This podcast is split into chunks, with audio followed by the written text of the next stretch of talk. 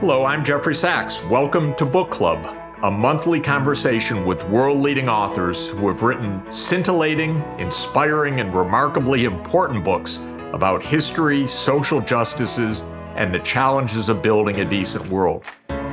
Welcome to Book Club with Jeffrey Sachs. I'm absolutely thrilled to have one of the world's leading experts on international relations and one of the most important voices in public affairs uh, in the world today with me Professor John Mearsheimer, also a good friend and somebody that I admire tremendously. Professor Mearsheimer has a very important new book co authored with Sebastian Rosato, who is a professor at University of Notre Dame. And Professor Mearsheimer is uh, the R. Wendell Harrison Distinguished uh, Professor at the University of Chicago. I'm sure that most or all of you have been listening to John Mearsheimer discuss the events around uh, the war in Ukraine and now wars in the Middle East and so many other issues because he's been the go to person for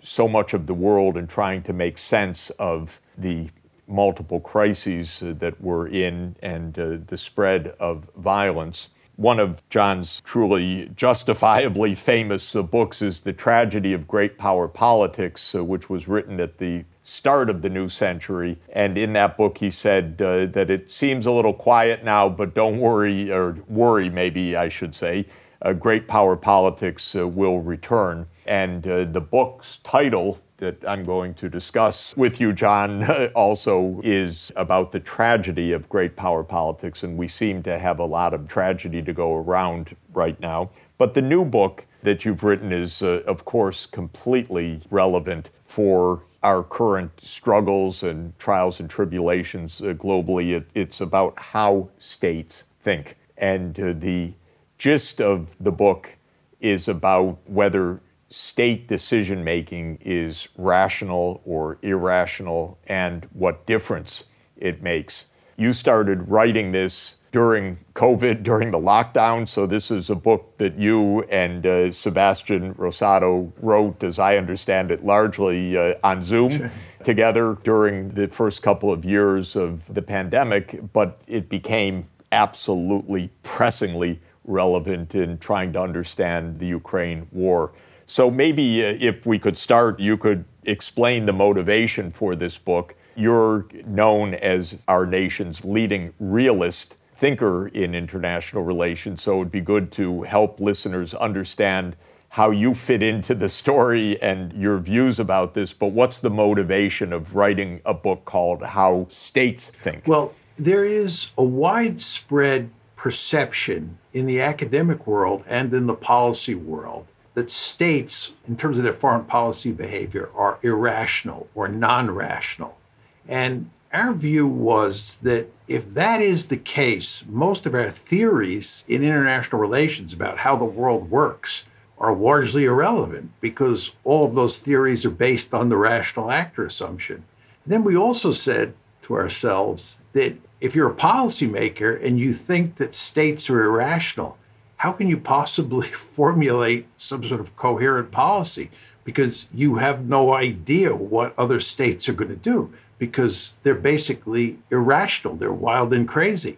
And our intuition, in fact, our theories about how the world works, say that states are rational. So, what we decided to do was try to figure out whether states are routinely rational or routinely non rational. And to do that, you have to have a definition of what rationality is, because that has to be the baseline that you then employ to look at past state behavior and determine whether or not states have been rational or not. So, what we do in the book is we explore what rationality is and then we look at the historical record and we conclude, one might say unsurprisingly, that states are rational most of the time. This is not to say that they don't do irrational things. And a good example of that would be the George W. Bush invasion of Iraq in 2003. That was clearly, in our opinion, a case of non rationality. So we'll come to that to understand that. But in our current discourse, for example, it, it, has been said almost nonstop well, Putin, he's irrational. He thinks he's Peter the Great. He's aiming in an illusion to rebuild the Russian Empire. And your argument is no, this is not a serious way to think about Russia's decision making or President Putin's role in Russia's decision making. And if we think that way, we're ourselves going to be led down a very dangerous and yeah. inaccurate path in how we deal with global challenges. Yeah, let me say a few words about Putin because there's no question that that's the case that almost everybody rivets on these days. Our basic argument is that whether a state is rational or not, is largely a function of the theories that underpin the policy that a leader is pursuing. And in other words, if a statesman or a leader has a cockamamie theory that informs the state's policy, then that's not rational. And if you look at the case of Vladimir Putin, this is a pretty straightforward case of Putin and virtually every Russian leader being deeply fearful of NATO expansion. And when it was first announced in April 2008 that Ukraine was going to become part of NATO, the Russians made it unequivocally clear that this was unacceptable, and Putin was in the lead in making that argument. Nevertheless, NATO continued to move eastward and to attempt to bring Ukraine into NATO. And the end result is a major crisis broke out in February 2014, and then you had the war uh, where Putin or the Russians invaded Ukraine in February of 2022. And our argument is that this is a straightforward case of balance of power politics. It's Realpolitik 101. What Putin was doing was balancing against the West, he was balancing against NATO. It's hardly surprising that this conflict has broken out. But many people who are in the war party, and of course, this includes huge numbers of people in the foreign policy establishment, believe that he is a mindless imperialist. And anybody who would dare to invade Ukraine for purposes of conquering it and incorporating it into a greater Russia has to be irrational. But that's not what he was doing, right? What he was doing was balancing against NATO. And this is a perfectly rational strategy. And we should have understood that from the get go. And the fact that we didn't is quite remarkable. And one of the pieces of evidence strongly in favor of your view is the memo that William Burns wrote in 2008 uh, from his position as then U.S. ambassador to Russia. He's now the CIA director, but he wrote a memo back to the Secretary of State explaining it's it's not just Putin against the NATO expansion to Ukraine; it's the entire Russian political class, and so it's a complete opposite to the kind of claim that's made that there's some delusional leader. Burns spelled it out very clearly in a, I think the memo's entitled Nyet means Nyet, no means no. Now, interestingly, John, just to ask you about that, that memo would never have seen the light of day, most likely, but for WikiLeaks. It was leaked, eh, part of a treasure trove of foreign policy documents. So much of what states do, especially the US, I would say, and other big powers, is secret. So, how does one assess the real decision making, what people really believe, and how states are acting? Well, the truth is that it's very tricky to do in real time. And when you talk about Putin and exactly what his thinking was, it is not easy to put your finger on exactly what is going on. It's much easier to look at historical cases where you have a rich record and you can see what the documents and the memoirs and so forth and so on say about a particular set of leaders and what they were thinking. But I would argue in the Russian case, it's a pretty straightforward instance of a leader and his lieutenants, apropos the Bill Burns memo, saying over and over how they thought about NATO expansion and what they were going to do. There's no mystery. It here. wasn't. It wasn't subtle. No, no, it's it's actually quite remarkable. What's remarkable is that the West paid hardly any attention. Maybe we should say no attention to what Putin and his lieutenants were saying. They completely ignored the Bill Burns memo.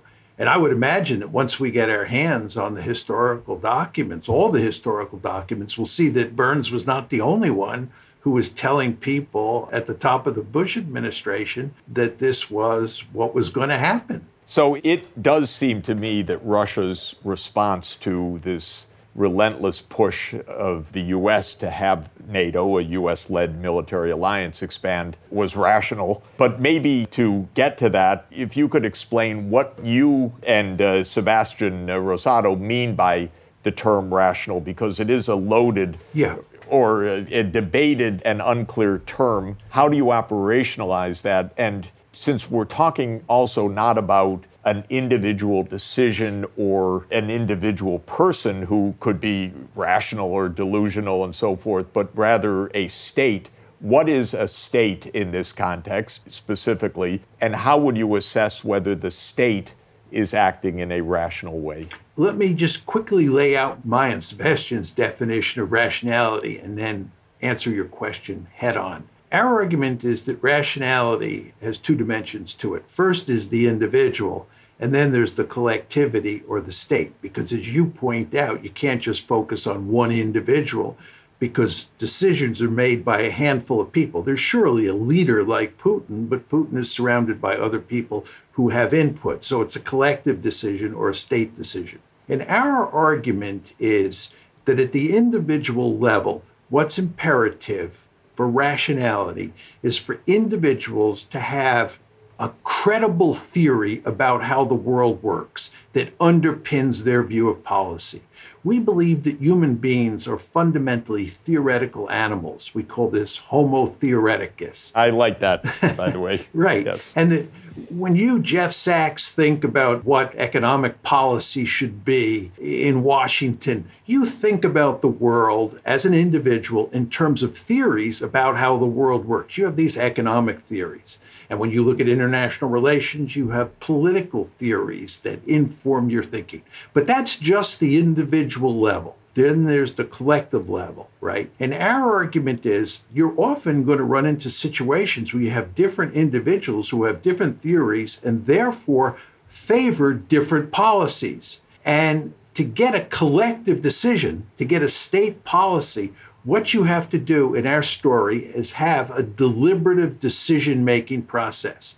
You can't have a process that looks like the one before the Iraq War, where Dick Cheney and Donald Rumsfeld suppressed all sorts of conflicting views or views that they didn't like. You have to have a robust and coherent decision making process. And we argue in the Russian case that that's what happened. As you know, it, the conventional wisdom in the West is that Putin was isolated and that he made this decision to invade Ukraine all by himself. And there were all these people who disagreed with him, but he exiled them or he didn't listen to them. And it's the fact that he was a lone ranger that makes this irrational. This is wrong, we believe. And in fact, to go back to the Bill Burns memo, the Bill Burns memo makes it clear that Putin was not a loner here, that virtually everybody at the top of the foreign policy establishment in Russia agreed with Putin about NATO expansion. So our argument is at the individual level, what you had is a set of Russian leaders, including Putin, of course, who were operating on the basis of balance of power theory, right? And therefore had a credible policy right? And at the collective level, they agreed on what had to be done to deal with the problem. They believed to a person, I think, that, and the Bill Burns memo confirms this, that NATO expansion into Ukraine had to be stopped. And the end result is that on February 24th, 2022, we got a war. And, you know, I think one of the telling documents, again, that really supports uh, your view is the readout, or even the, it's almost verbatim minutes of the Russian Security Council meeting. I think it's February 21st, yes. 2022. that basically it's a very organized meeting, and President Putin lays out the issue what shall we do, colleagues? Uh, and then he calls on Lavrov, uh, the foreign minister, and then he calls on uh, other experts, then he calls on uh, people from the regions. And you get a full readout. We very rarely get that from the United States uh, documents because these things are kept secret. I think the Russians uh, wanted this to be understood. But it's actually a very orderly deliberation, and it obviously reflects a lot of orderly processes that repeated it. It's not one person, it's not President Putin pounding the table and say, we must do this. Quite the contrary. Uh, Lavrov explains we made this uh, approach to the U.S., but they sent back a document on such and such date saying they would not negotiate over NATO. And then the next one gives another answer, the next one gives another answer, and then the meeting is summed up by the president. But it's a very deliberative, orderly process that no doubt you get the feel reflects a lot of orderly attention to high stakes issues, but actually through a deliberative process. Jeff, can I just jump in here and reflect on one of the insights from our book? A lot of people believe that when it comes to collective decision making, when you're at the state level, there's a difference between how authoritarian states and democracies operate. And uh, almost everybody we talk to in the West believes that democracies believe in deliberation. But authoritarian states are the opposite. And what you have is one leader who runs roughshod over everybody else. And this, of course, fits with the conventional wisdom on Putin. He doesn't listen to anybody, he decides what to do. And then anybody who disagrees gets sent to the gulag, and anybody who agrees gets promoted. So you have all these yes men and yes women who are operating under him. This is the way many people in the West think. Our view in looking at all these cases, and we looked at 14 cases in great detail, is that there's no difference between authoritarian states and democracies. In both cases, both sets of cases, you get a small number of people at the very top who make collective decisions. And what you discover in almost every case is when people are trying to formulate policies about grand strategy or how to deal with a particular crisis, what you see is that nobody, including the leader, is really sure what to do. And they're kind of searching around in the dark trying to figure out what the best policy is. Therefore, leaders are prone to listen to their lieutenants about what might be a really good idea. If you take Benjamin Netanyahu in Israel today, whatever you think of Benjamin Netanyahu, he is in real trouble.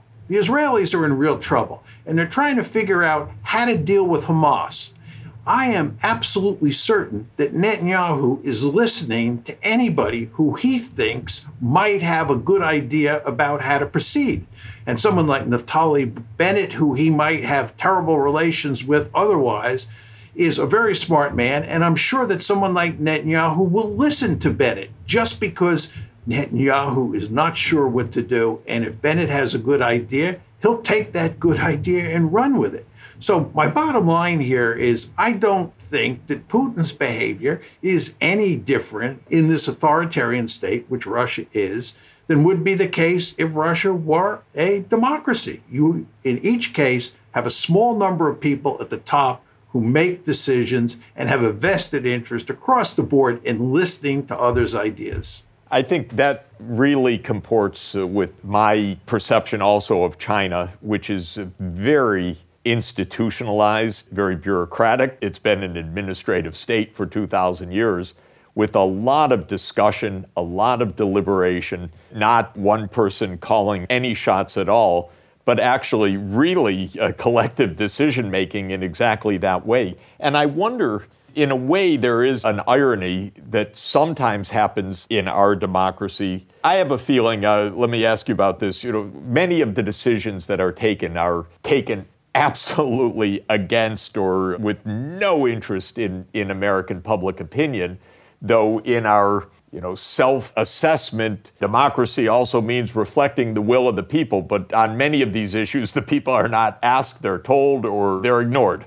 But often it happens that to get some decision made in foreign policy in our ostensibly public driven process, the public is lied to. Lied to about the real situation on the battlefield or lied to uh, about the real reason for going to war and so forth. And so maybe there's even more secrecy and less deliberation in the democratic setting in some cases because you don't speak the truth. The lead up to the Iraq War was a desire of a small group to have a, a war to overthrow Saddam Hussein on pretextual reasons uh, that turned out to be completely false, maybe even more false than they, they believed.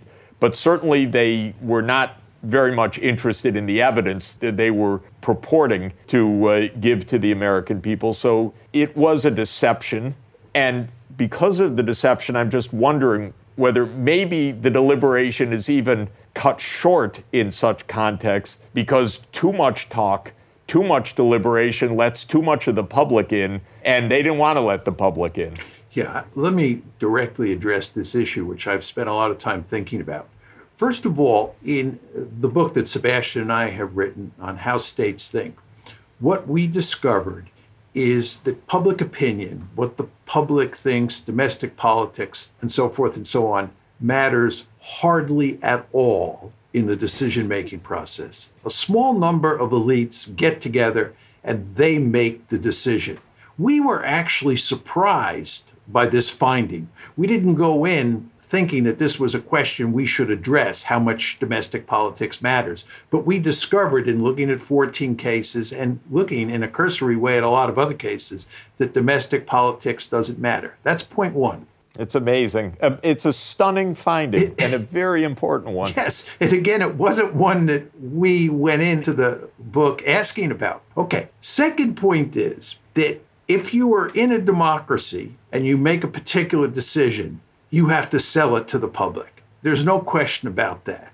That's not as necessary in an autocracy. It's not to say it's completely unnecessary, because public opinion does matter somewhat, but it's definitely necessary in a democracy. Now, I wrote an earlier book called Why Leaders Lie.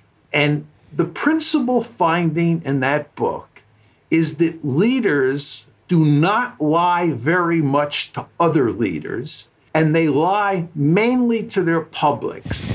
And you yep. get more lying in democracies than in autocracies. Okay. There you go. There you go. I, God, I believe that. I really believe that. and I think sometimes you just feel it's a nonstop narrative and deception. And one of the uh, senior people in the Biden administration on another issue, and I don't want to say who and what and what the context was, but I said, Well, you know, have you weighed in on this? And they said, No, only the, the spin guys in the White House have any role in that right now. It's all about narrative, how you pitch it, not what the substance is. This was, you know, is there really that deliberation over that particular issue? And, and there was very little, actually. Yeah. You know, when I wrote Why Leaders Lie, and I would go around the country and I would tell people that leaders do not lie much to each other. People found that hard to believe, right? And then when I said that leaders in democracies are especially prone to lying to their publics, People found that hard to believe.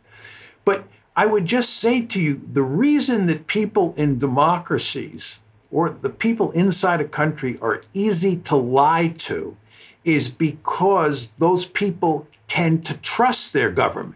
Because after all, mm. it is your government. You expect them to protect you. They're your leaders. So they're primed to be deceived.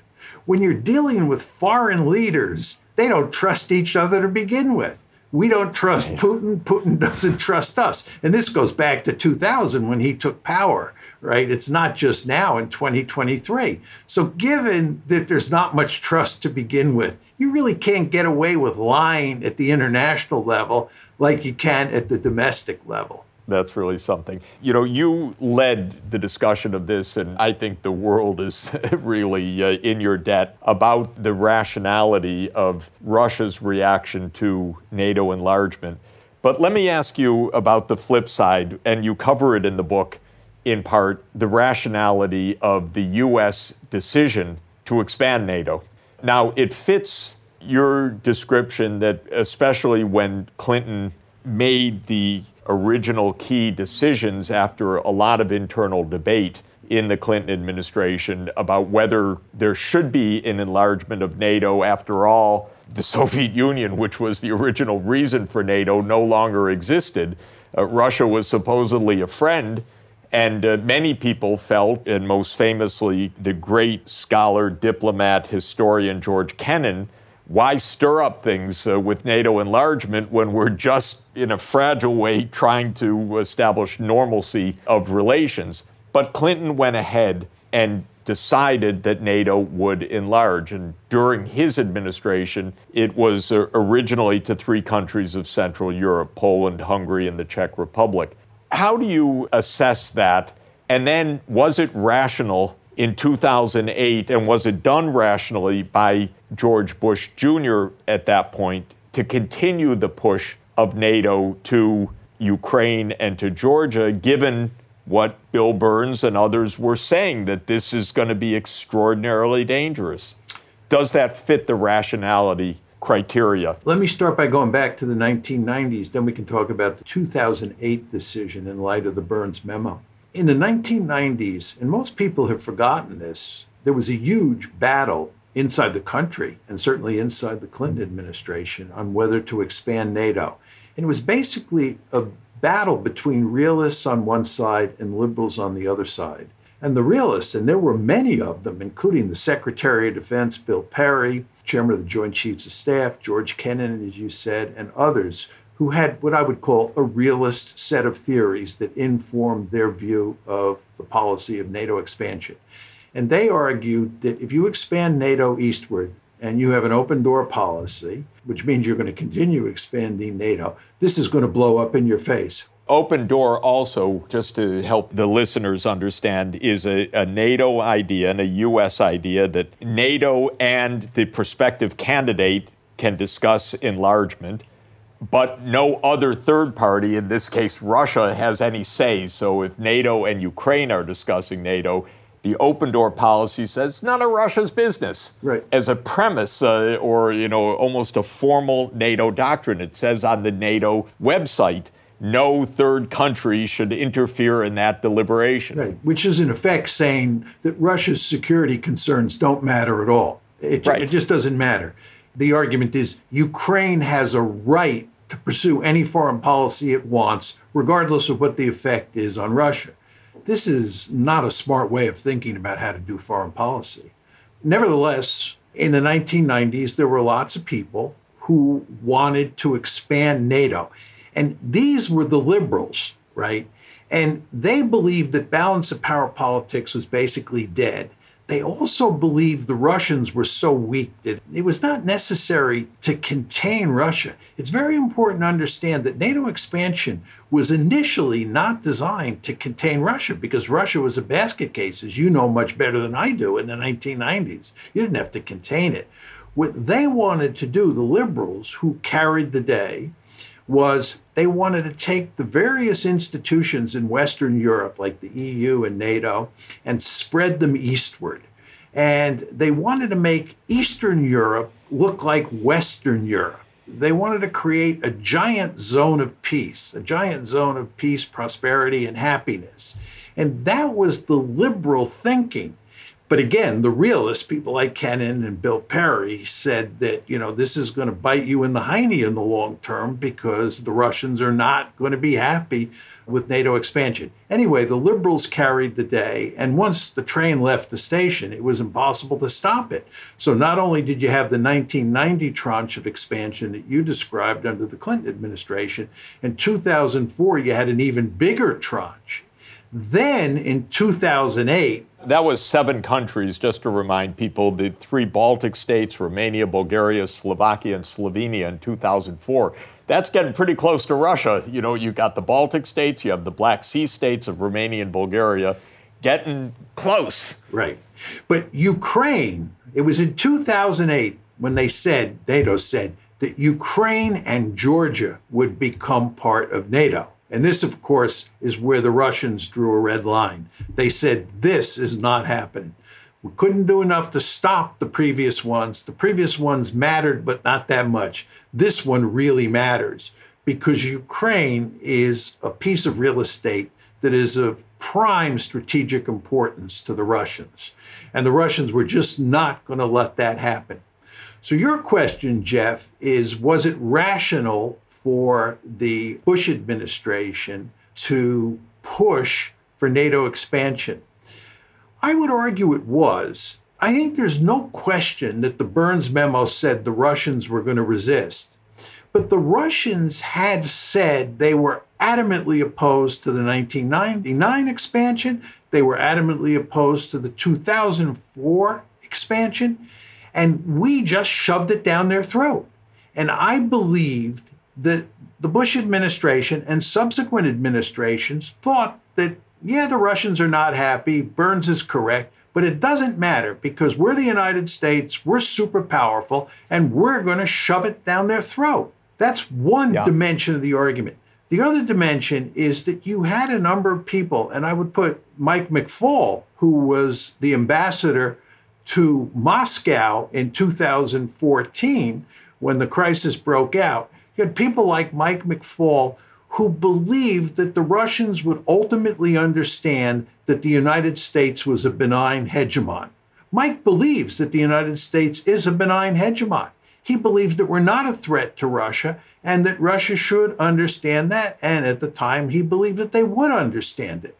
So you had these two logic at plays that led us uh, to pursue this foolish policy. By the way, I just was with a very senior diplomat. Again, I, I don't want to mention names, who was discussing with a senior American diplomat, one of the most important, and the American official said, How do we convince, to this day, after this war has been raging, how do we convince Russia that NATO is not a threat?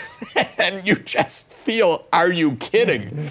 But this comes to a, a, question for me because I think it's a very strong point of the book that I like but also a question mark that I also have. You and Sebastian Rosato define rationality in a very good way that I like, which is that there's a deliberative process and that decisions are based on a credible or reasonable theory of the world. And this means that their rationality is not defined by some particular standard of exactly how the world works. The world's uh, uncertain. There are different theories and so on. And your standard of rationality is rather loose and I think rather appropriate, frankly. I think it's a very clever way to define this, which is that it's the process and that you're in touch with reason. Now, having said that, there are better theories of the world and worse theories of the world. And if you were looking back in the 1990s during the Clinton decision about NATO enlargement,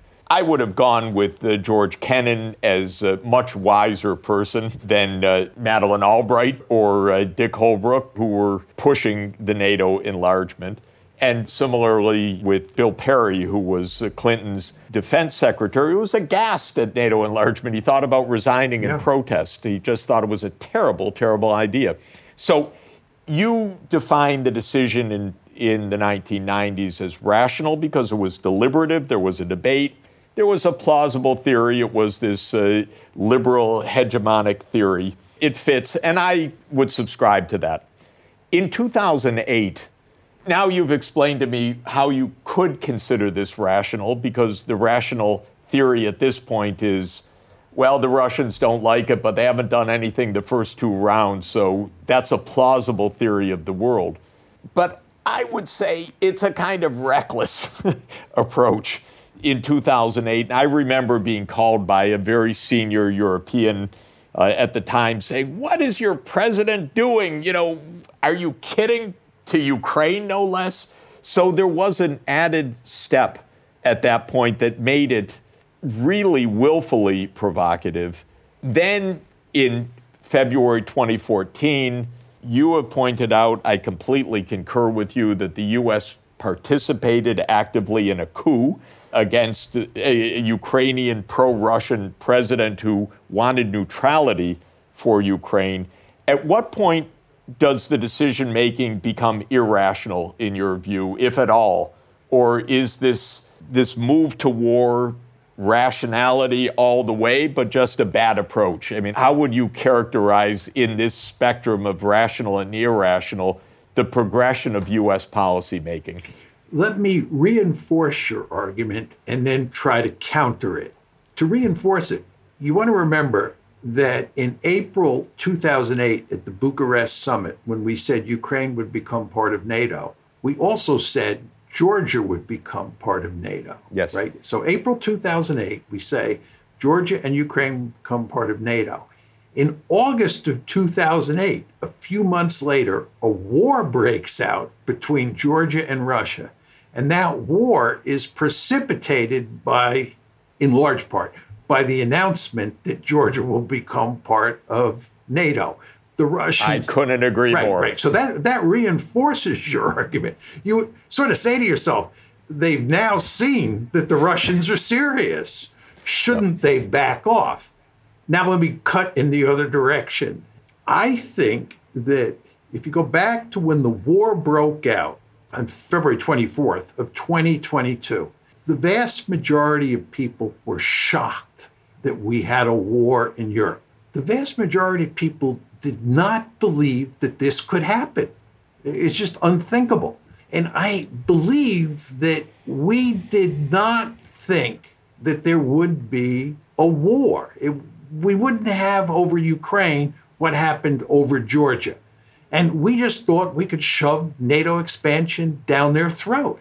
And we were wrong, of course, but it's easy in retrospect to say we were wrong. Beforehand, there were lots of people who thought we would get away with it, right? Not you. No, not me. I agree with that. Yes. I agree with that, right? Because you knew already in 2014 this was extraordinarily reckless and dangerous. Yeah, yeah.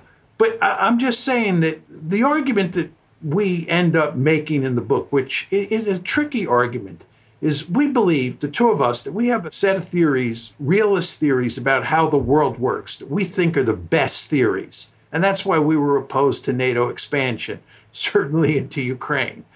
But the fact is, as you know, as an economist, there are always a number of competing theories out there and separating them and saying which one is the best and convincing other people of that is very difficult to do.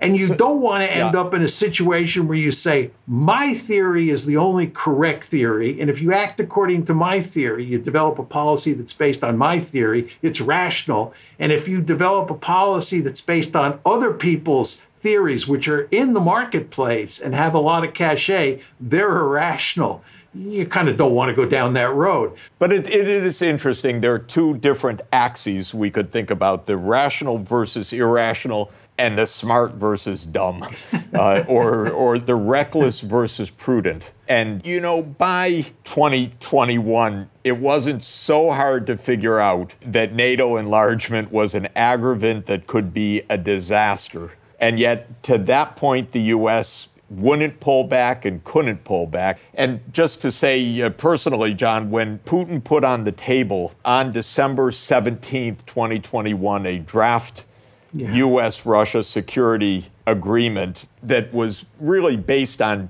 two ideas. One, it had a lot in it that we would never accept, you know, rolling back in, of NATO, but it was basically no more NATO enlargement and you don't get to put the missiles where you want to put them near our borders. And we should agree on those two premises. I called the White House and I begged, you know, there's a lot in there, negotiate. Negotiate over NATO. And uh, I was told, no, no, we're not going to have a war over that. You know, it's not about to happen. I said, if it's not about to happen, say it. Don't, don't allow this to explode into a war. And they went right ahead and formally delivered to Russia the view that NATO enlargement is none of your business. Now, I would call that at that point irrational, but if you want to call it rational, I'd call it exceedingly dumb and imprudent. Maybe it is a different axis of evaluation. But by December 2021, the United States could have avoided this war but chose not to. Yeah, but just again, to reinforce your point, the war breaks out in February. 2022. And then shortly thereafter, negotiations are taking place between the Ukrainians and the Russians. And Putin and Zelensky are deeply involved. And it looks in March and early April of 2022 like they're going to reach a deal that Zelensky and Putin will be able to put an end to the war.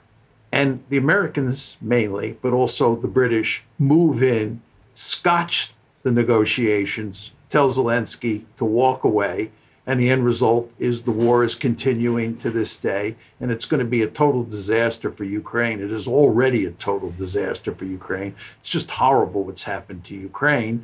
And it's going to be a disaster for the United States as well, because it's going to be a major foreign policy defeat. So one could, just to reinforce your point, argue that we were remarkably foolish in the run up to the war and in the immediate aftermath of the start of the war, right? And one might even argue that that's not rational. I've not thought long and hard about this, and it's just not clear enough what exactly happened before the war started, you know, in December, January, before the war started, for me to make a firm decision on whether this was rational or not. I just take it a step further, Jeff. I think one could make the argument. Uh, we don't have enough data now to know for sure that we provoked the Russians that we thought we could beat them. You know, you talked about the December 17th letter that the Russians sent to NATO and to President Biden. It's really quite remarkable the extent to which we just dismissed this letter. Absolutely. The Russians were trying to avoid a war, and we just dismissed it. Then, as I said, you had negotiations after the war started. You would have thought that we would have moved in and done everything we could to work with the Ukrainians and the Russians to shut this one down. Instead, we do exactly the opposite. Were we thinking that a war wouldn't be such a bad thing because we could actually beat the Russians? It's not just an argument that they're so weak that they can't resist NATO expansion. This is an argument that they're so weak. And with economic sanctions as the magic weapon, right, we can bring them to their knees. So there's no reason to negotiate that is, uh, you know, another theory that one could say plausible or not. I found it dubious in general because of my long experience watching sanctions not work. But the view was that cutting Russia off from the international or the dollar banking system, the so called SWIFT clearance system, was the nuclear sanction, not nuclear in the literal sense, but that it was so devastating it would bring the Russian economy to its knees. And so I think they had theories and maybe, in fact, they, yes, we'll beat them now. They'll, they're in our trap. Uh, and it was one miscalculation after another in that way, or a game of chicken that they'll never dare to do it, given the threats that they face.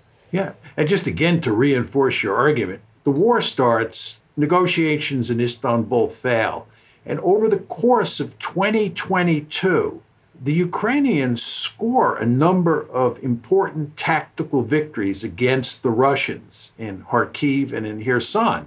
And General Milley, in the fall of that year, 2022, says this is the high water mark for the Ukrainians. Maybe yep. it's time to try to cut a deal because this is the best the Ukrainians are going to get now. And again, the administration scotches any talk yeah. of negotiations, and they encourage the Ukrainians to continue the war. So you really do have a sense looking at this. And again, these are preliminary judgments because we don't have a whole heck of a lot of data. But you really do have the sense that we thought a war wouldn't be the end of the world, the Russians, because we could beat them. And then once the war happens, uh, we don't want to shut it down because we think we can beat them again. But of course, that all turns around this year, 2023. Let me, uh, in our closing minutes, I'd love, of course, to talk hours with you, and people would love to listen, uh, as they do, to hours of, of your thoughts on this. But to turn to a point that's not really so much part of this book, and it's a, a, major question that you and I have discussed and, and debated to some extent, and that's where is diplomacy in all of this? You know, most of the decisions you analyze are one sided decisions. A government takes an action anticipating, rightly or wrongly, the actions of others. But there's very little diplomacy in your treatment in the sense of engagement with the other side to shape the outcomes or to shape the decisions. And this comes back to your justly famous book that I have a problem with uh, called The Tragedy of Great Power Politics because it just doesn't sit right with me that we accept that a system is tragic because it could be ultimately tragic and we need to in my opinion find the solution to the tragedy not accept the tragic outcome. And to explain to the readers your underlying theory is that in our world in which there is no higher political authority than nation states, nation states are inherently feeling extremely vulnerable about their survival, about the threats from others, and the great powers are therefore inevitably jostling with each other.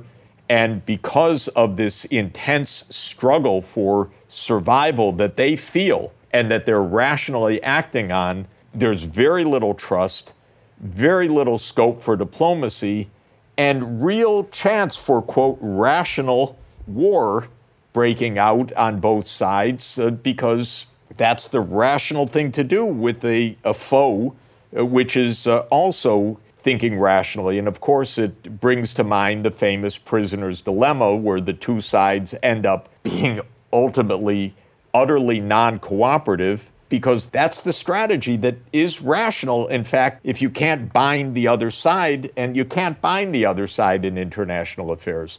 And so, just to put it uh, in perhaps too long winded a way, your vision in that earlier book, and it's not ex- so much explicit in how states think, but it is in the cases, the decision making is very much within the state, not on the basis of either international institutions like the UN or the Security Council of the United Nations, or even in bilateral or multilateral diplomacy of other kinds to shape the environment, but rather it is a struggle, high risk, high stakes, and ultimately prone to tragedy. So uh, I wanted to ask you about that. Is there a place for diplomacy?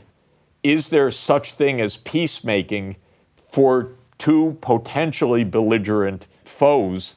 And is there ultimately a solution to this tragic risk, especially in a nuclear age? Well, my argument, Jeff, as you described it, is that great powers operate in a fundamentally competitive world. They compete with each other for power, and they have no choice because as you said, there is no higher authority that can rescue them if they get into trouble. You know, if you dial 911 in the international system, there's nobody at the other end.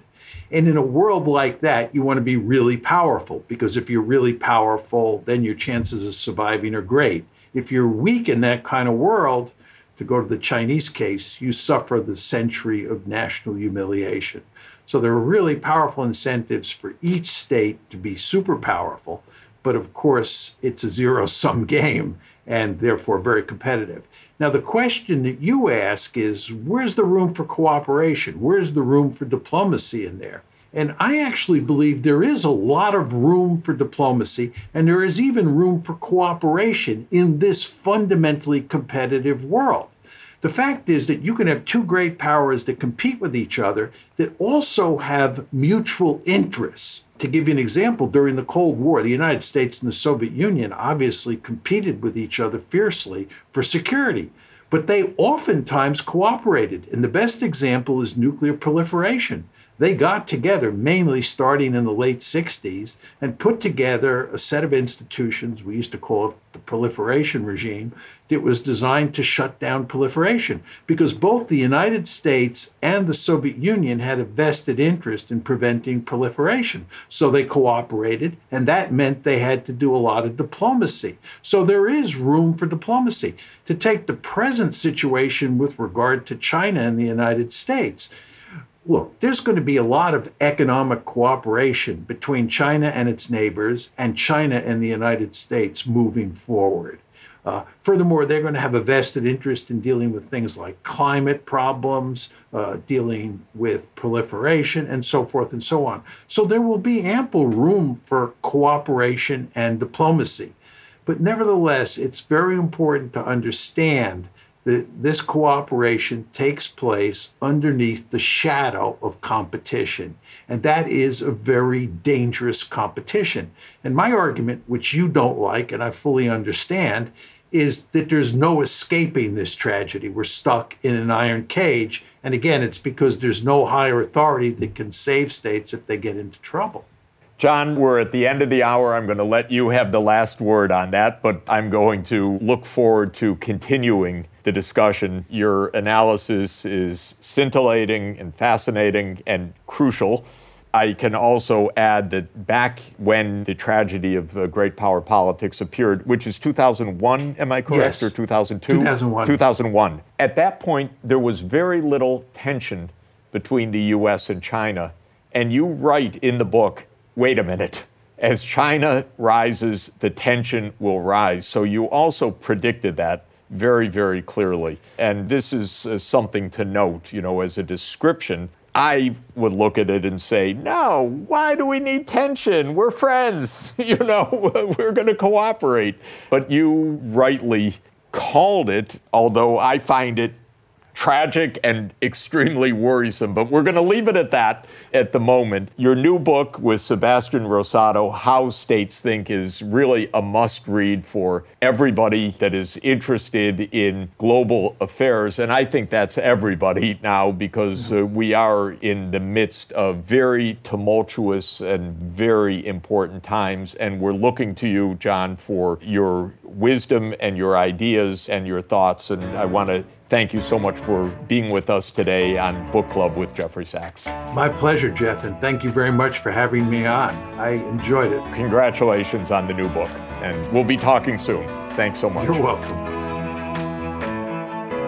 Thank you for joining in the conversation. Please subscribe, rate, and write a review on whatever platform you listen for your podcast.